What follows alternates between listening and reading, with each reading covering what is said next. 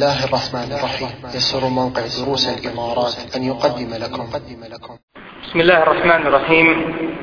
إن الحمد لله نحمده ونستعينه ونستغفره ونعوذ بالله من شرور أنفسنا وسيئات أعمالنا. من يهده الله فلا مضل له ومن يضلل فلا هادي له. وأشهد أن لا إله إلا الله وحده لا شريك له. وأشهد أن محمدا عبده ورسوله وصفيه من خلقه وخليله بلغ الرسالة وأدى الأمانة ونصح الأمة وكشف الله تعالى به الغمة وتركنا على مثل البيضاء ليلها كنهارها لا يزيغ عنها إلا هالك.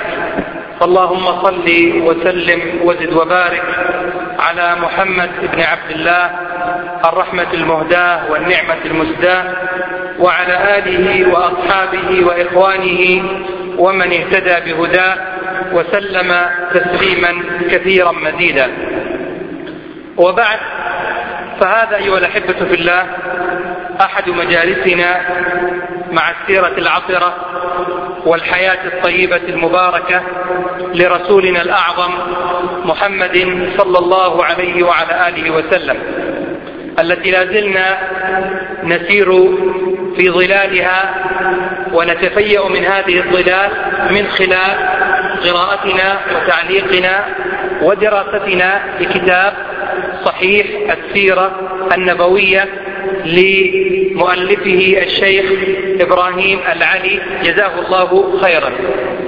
وكنا قد تكلمنا في الدرس الماضي حول أول من أسلم وآمن برسول الله صلى الله عليه وعلى آله وسلم.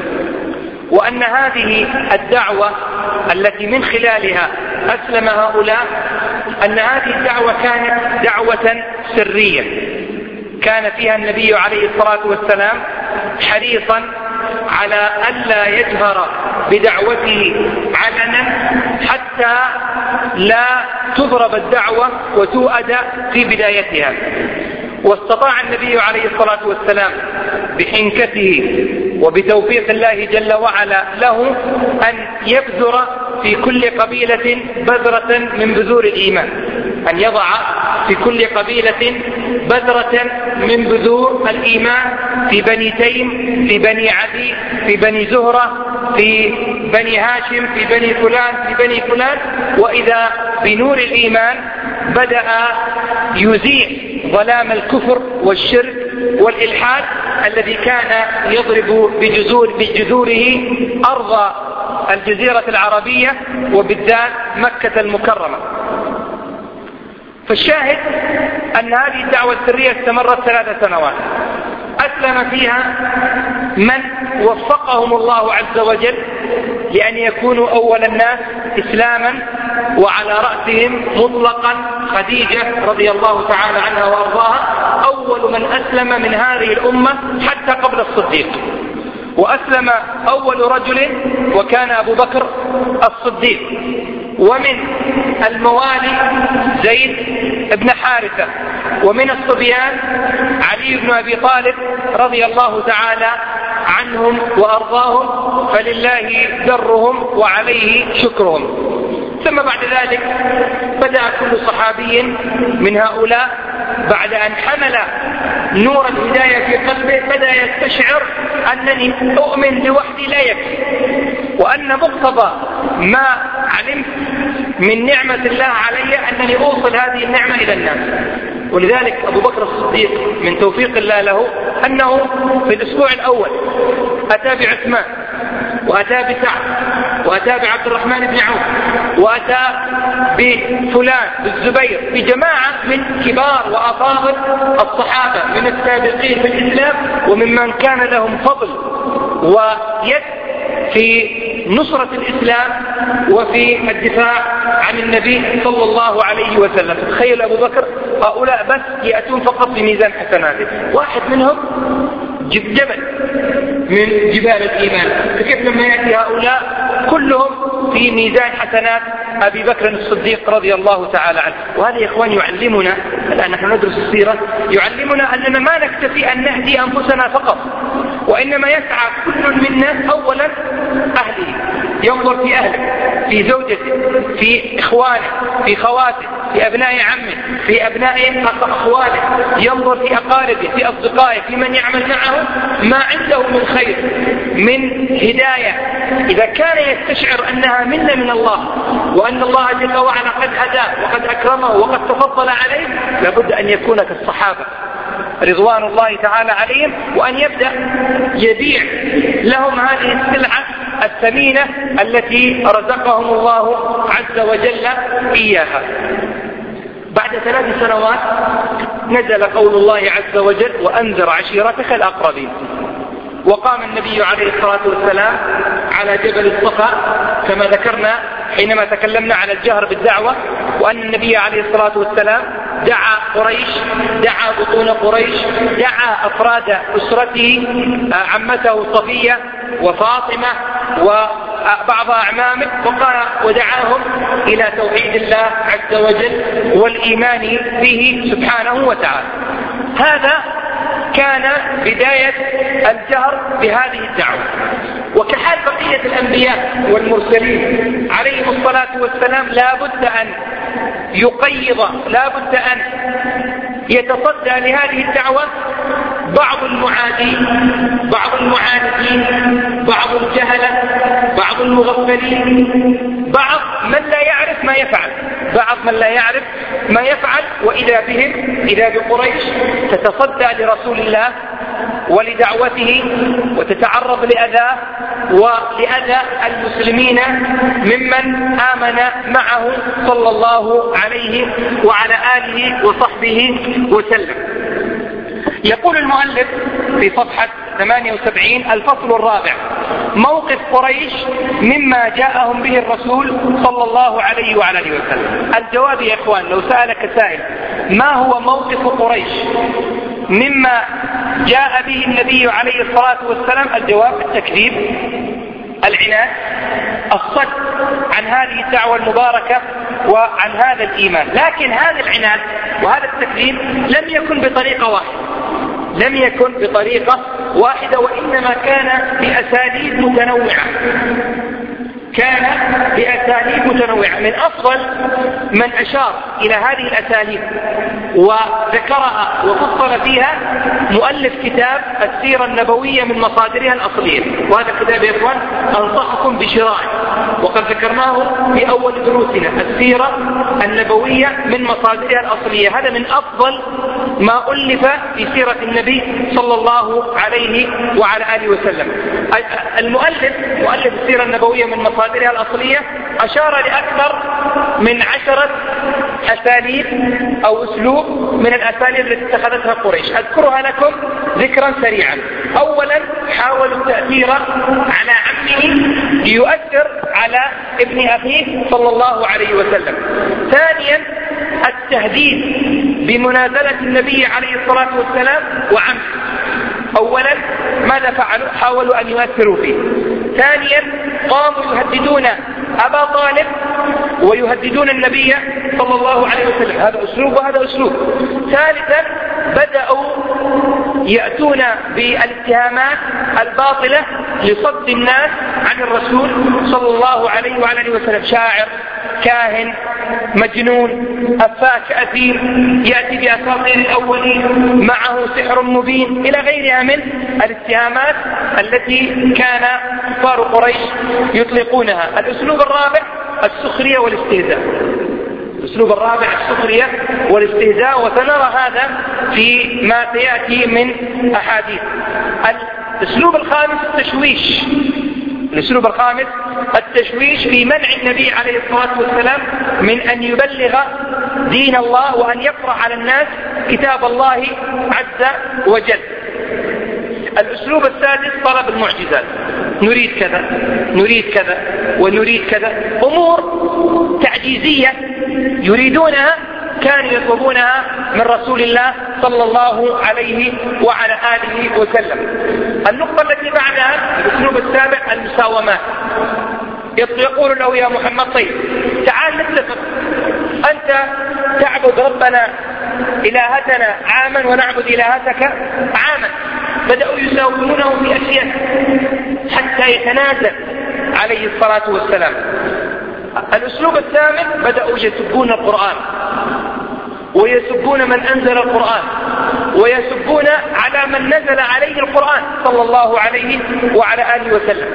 الأسلوب الذي بعده بدأوا يتصلون باليهود حتى يأخذون حتى يأخذوا منهم أسئلة تعجيزية.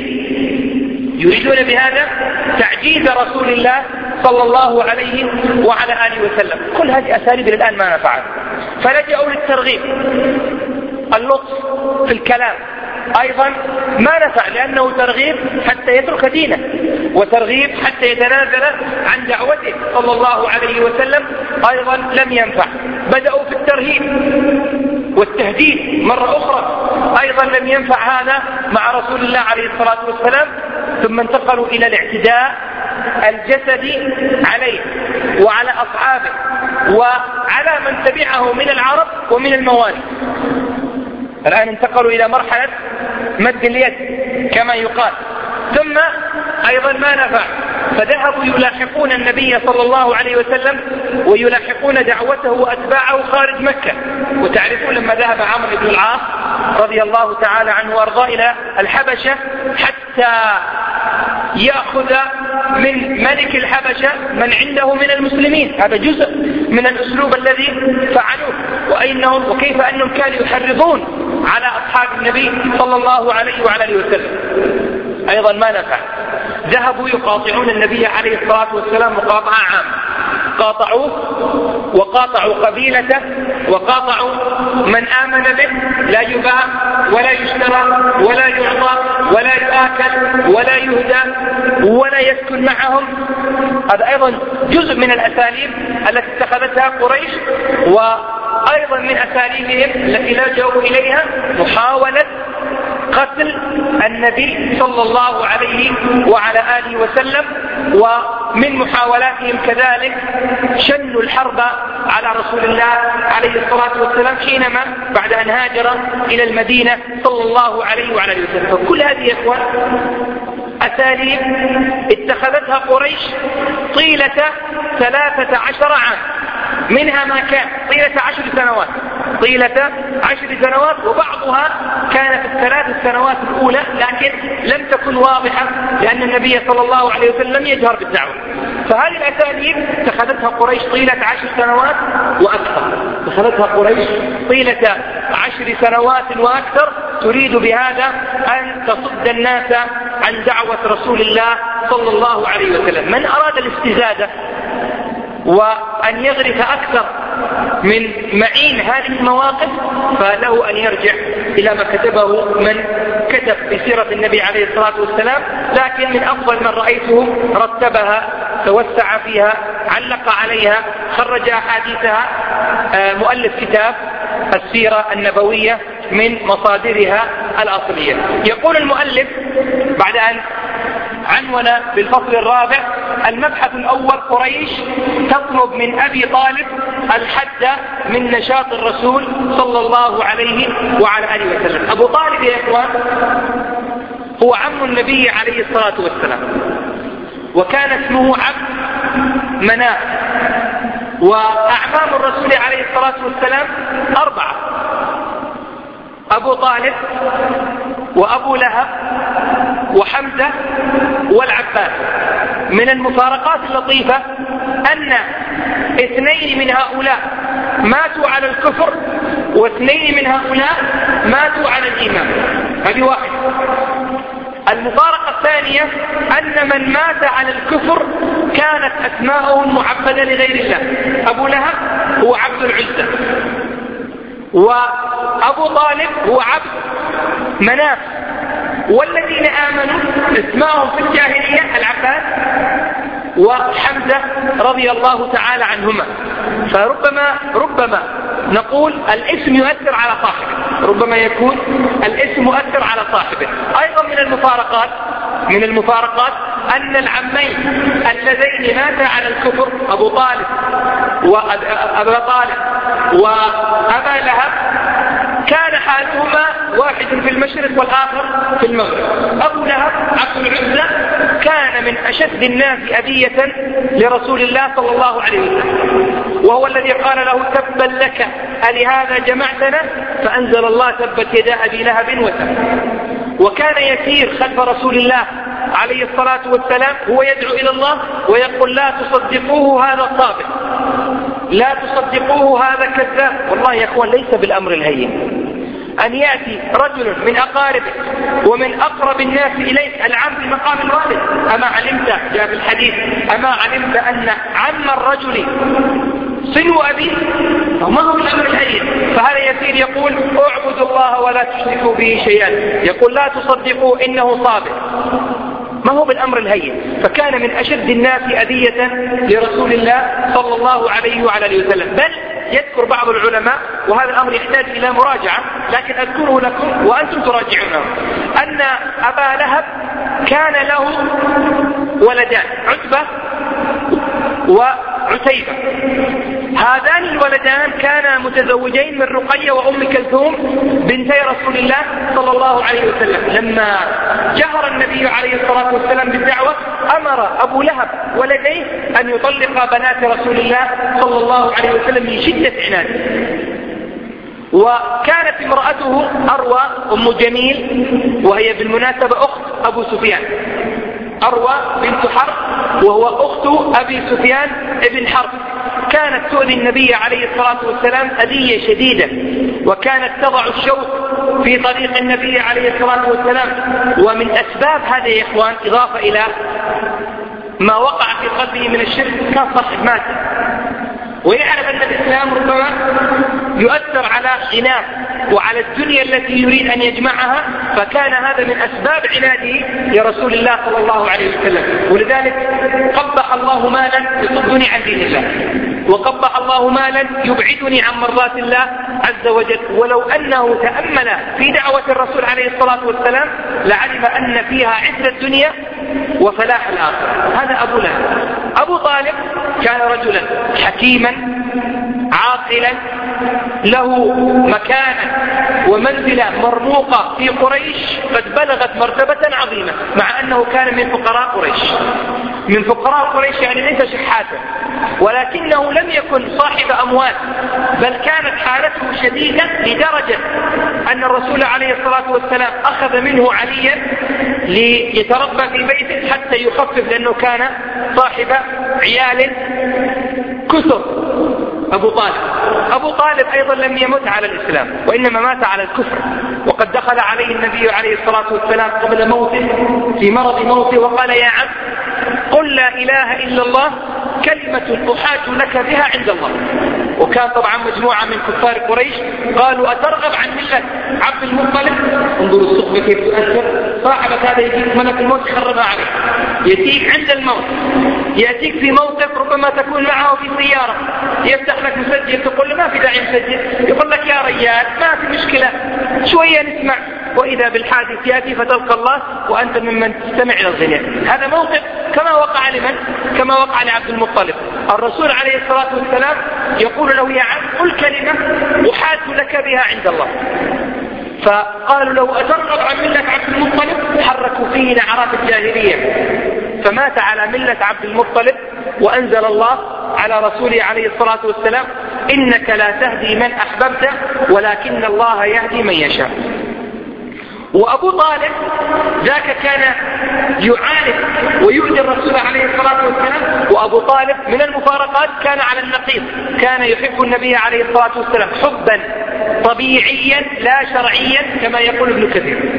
يحبه حبا شديدا يشفق عليه يدافع عنه يحسن الظن به يرى أنه الصادق الأمين وكان معجبا برسول الله صلى الله عليه وعلى آله وصحبه وسلم وفي قلبه قناعة أن الرسول عليه الصلاة والسلام قد جاء بالحق من عند الله لكنه ما تلفظ ولذلك لابد ما يأتي إنسان يقول والله أنا مقتنع بالإسلام لا ما نريد مقتنع بالإسلام نريد القناعة والإيمان ونريد أن تتلفظ بالشهادة. وإلا يقول هو القائل ولقد علمت بأن دين محمد من خير أديان البرية دينا لولا الملامة أو حذار مسبة لوجدتني سمحا بذاك مبينا. يعني أنا أعرف أنه دين الحق وهو القائل لما بدأوا يؤذون النبي عليه الصلاة والسلام والله لن يصلوا إليك بجمعهم حتى أوسد في التراب دفينا فاصدع بما فاصدع بأمر ما عليك عضاضة وابشر وأبشر وقر بذاك عيونا ودعوتني وعرفت أنك ناصحي ولقد صدقت وكنت تم أمينا. لكن لم يمت على الإسلام. لكنه ماذا؟ لم يمت على الإسلام. من المفارقات كذلك أيها الأحبة في الله أن أبا لهب في الدرك الأسفل من النار. وأبو طالب من أخف بل هو أخف أهل النار عذابا في ضحضاح من نار جهنم. واحد في الدرك الأسفل وواحد فوق. لكن أيضا إيش؟ في نار جهنم. ولذلك العباس في الصحيحين يقول يا رسول الله ماذا صنعت لعمك؟ فإنه كان يحوطك ويدافع عنك. يعني مش عمك عشان أبوك وأمك أو من جهة أبوك ذهب تشفع له. لا الشفاعة ليست لأنه عم وإنما لأنه كان يحوطه. ولأن الله عز وجل قيضه ودافع عن الرسول عليه الصلاة والسلام وكان سببا في منع قريش أن تؤذي الرسول صلى الله عليه وسلم. إذا مع أنه كافر كانت له يد على الدعوة. فالرسول عليه الصلاة والسلام يقول لولا أنا إنه في ضحضاحة من النار يغلي بها دماغه يعني على صخرة مليئة بالحرارة الشديدة هذه الحرارة تصل إلى الدماغ. ولولا أنا لكان في الدرك الأسفل من النار. ولولا أنا لكان في الدرك الأسفل من النار. فهذه الشفاعة هي شفاعة خاصة شفاعة أن يخفف عنه العذاب وإلا ما في شفاعة لكافر أن يدخل الجنة ما في شفاعة كافر يدخل إلى الجنة حتى يلج الجمل في سم الخياط. لكن هي شفاعة خاصة بأبي طالب أن يخفف عنه العذاب. ولذلك البعض يقول أبو طالب مسلم وأبو طالب مات على الإسلام ما أعرف هؤلاء من أين قالوا هذا الكلام؟ إن قالوا أبيات الشعر فنقول لهم أولا الشعر يحتاج إلى تحقيق أنه بالفعل له ثانيا لا يكفي أن يقر وإلا حتى فرعون أقر. حتى بعض الكفار وجحدوا بها يقول الله عز وجل عنهم وجحدوا بها واستيقنتها أنفسهم ظلما وعلوا. فمن الناس من يقتنع؟ يقول بالفعل الإسلام دين عظيم. دين كبير. دين يدعو إلى كل فضيلة. لكن ما دام أنه لم يشهد أن لا إله إلا الله ولم يشهد أن محمدا من عند رسول من عند الله عز وجل فهو لا زال على الكفر بالله عز وجل. ولذلك البعض ألف رسالة في أن أبا طالب مات على الإسلام. وغفل عن حديث سعيد بن المسيب عن أبيه لما دخل عليه النبي عليه الصلاة والسلام في مرض موته وغفل عن حديث هو في ضحضاح ولولا أنا لكان في الدرك الأسفل من النار. الشاهد أيها الأحبة في الله لما جهر النبي عليه الصلاة والسلام بالدعوة ذكرنا لكم في الدرس الماضي أن مكة انفجر غضبها وهاجت وماجت واستخدمت كل ما تستطيع في أن تضرب هذا الدين الذي انبثق فيها وبداخلها وتريد بهذا أن تمنع دعوة رسول الله صلى الله عليه وعلى آله وصحبه وسلم. الرسول عليه الصلاة والسلام استمر في دعوته إلى الله ولم يعبأ بهم. والله عز وجل قد قيض له أسبابا تحميه وتدافع عنه. من هذه الأسباب من؟ أبو طالب. من هذه الأسباب أبو طالب الذي كان يحوط النبي صلى الله عليه وسلم ويمنع كثيرا من أذى قريش لرسول الله عليه الصلاة والسلام. طبعا بعض الصحابة كان هناك من يمنع أبو بكر قبيلته كانت تمنع قريش أن تؤذيه. كانت تمنع قريش أن تؤذيه. لكن بقية الصحابة قد بلغ أذى قريش بهم مبلغا عظيما وكان هذا يا إخوان لحكمة عظيمة. هذا كان لحكمة عظيمة. كان الأذى الذي لحق بالمسلمين معنى من معاني التربية التي ترباها الصحابة رضوان الله تعالى عليهم. الإسلام الإيمان لما يكون بس في الرخاء لا يكون له طعم. حلاوته حينما تكون في الرخاء وحينما تكون في الشدة. حينما تعرف الله في الرخاء وحينما تعرفه في الشدة. فإذا جاءتك البلاء وطمت وطمت الآن أنت الآن تثبت أنك بالفعل ممن آمن بالله عز وجل. ولذلك يقول الله مين أحسب الناس أن يتركوا أن يقولوا آمنا وهم لا يفتنون. ولقد فتنا الذين من قبلهم فليعلمن الله الذين صدقوا وليعلمن الكاذبين. وقال الله عز وجل ومن الناس من يعبد الله على حرف. الحرف يعني حرف الشيء. يعني على شق من الأمر على شق من الحياة. وهو مستانس مرتاح عنده راتب ومرتاح ما عنده أي مشاكل. فإن أصابه خير اطمأن به. قال والله نعم الله علينا عظيمة وإن أصابته فتنة انقلب على وجهه خسر الدنيا والآخرة. ذلك هو الخسران المبين. ولذلك يا إخوان خباب بن الأرق جاء إلى النبي صلى الله عليه وسلم وهو متوسد بردة تحت ظل الكعبة ويقول يا رسول الله ألا تدعو لنا ألا تستنصر لنا؟ فقعد النبي عليه الصلاة والسلام وقد احمر وجهه لأنه ما عنده مناصب يوزع ما عنده أراضي وقطاعيات ما عنده منح يعطيها إياه أبدا. عنده الجنة اللي يبغيها حياه الله. الذي ما يريد الأمر له.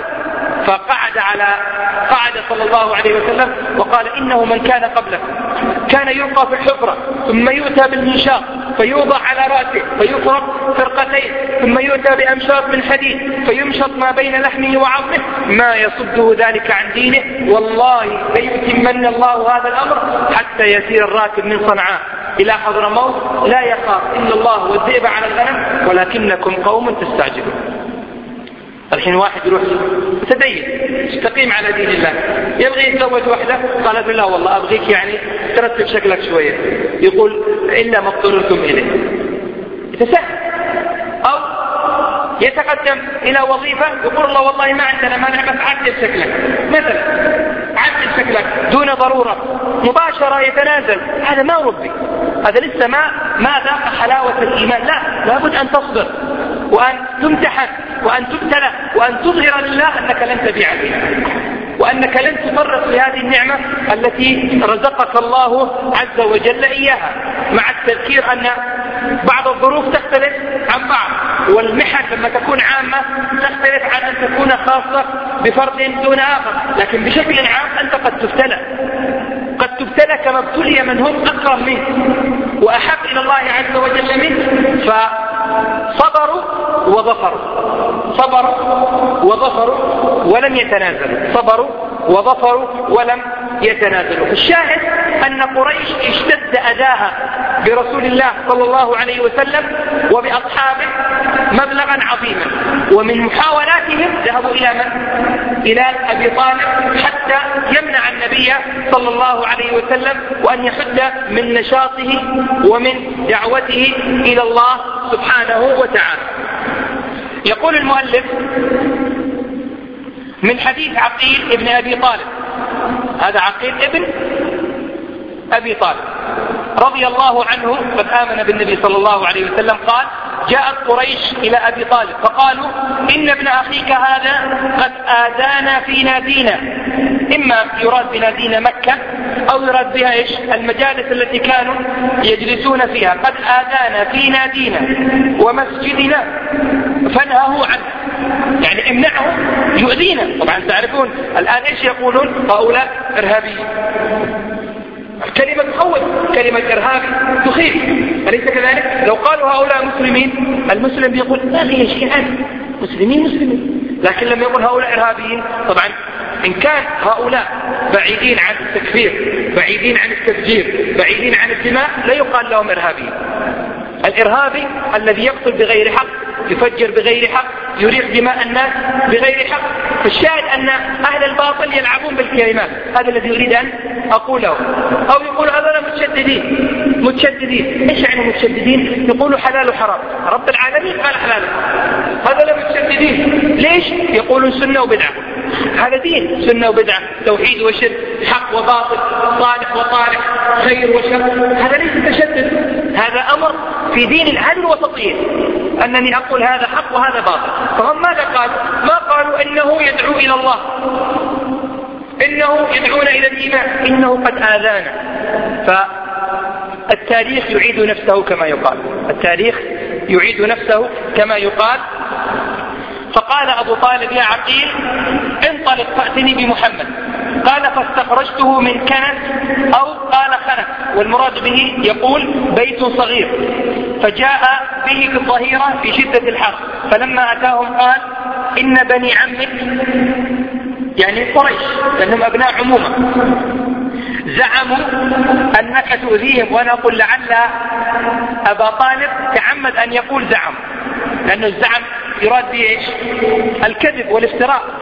لأن أبو طالب يعرف لأن أبا طالب يعرف أن النبي صلى الله عليه وسلم ما يؤذيه.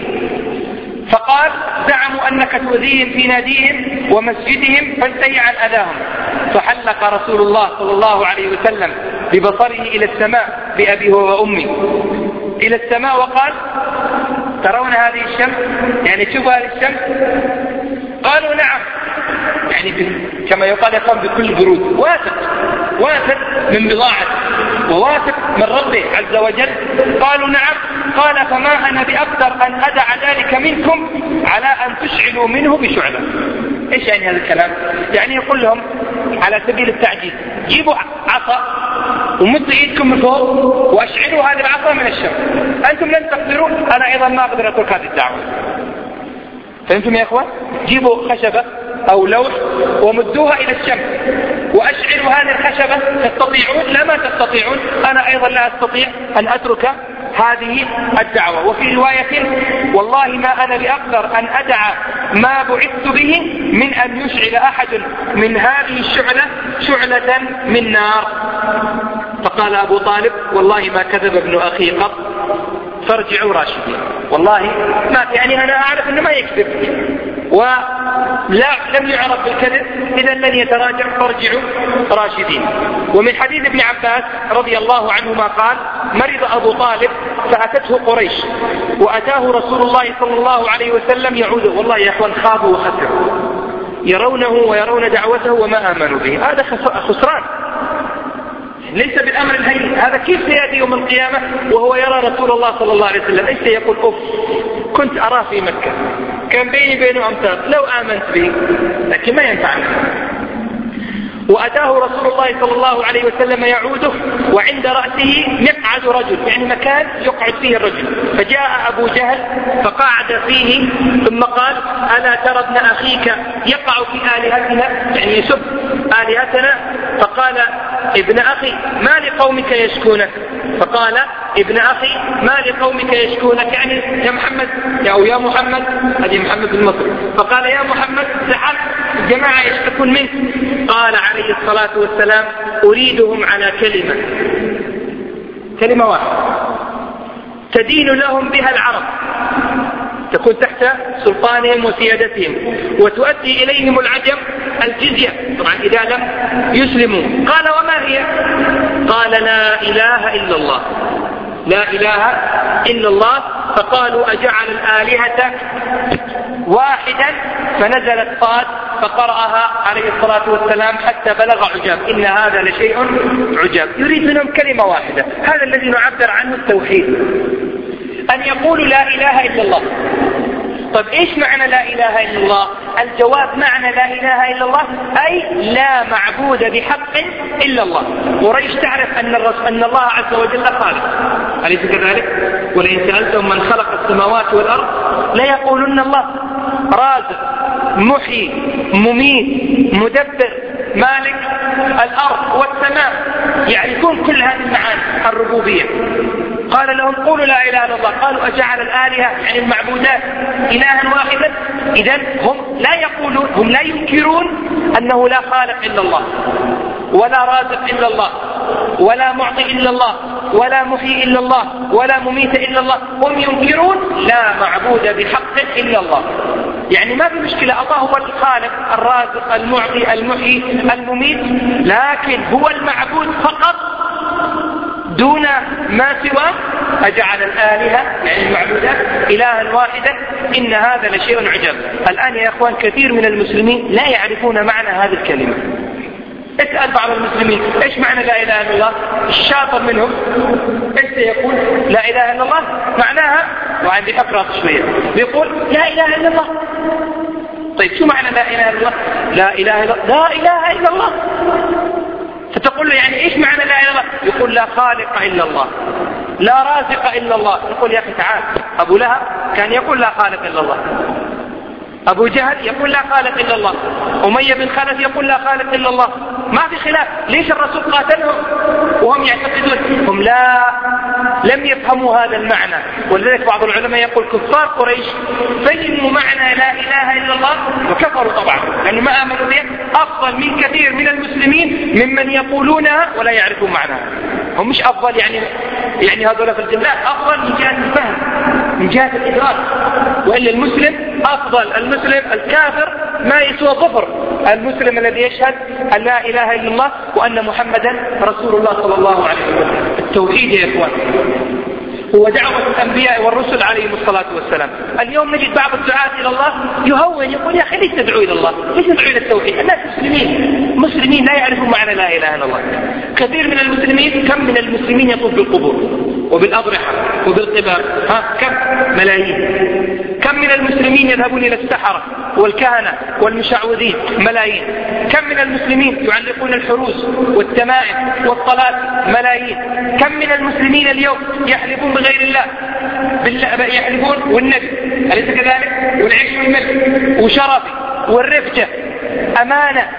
كم من المسلمين فكيف لا ندعوهم؟ لكن لما ندعوهم إلى التوحيد ندعوهم إلى التوحيد ليس تأسيسا وإنما تصحيحا. يعني عندهم أخطاء نصححها.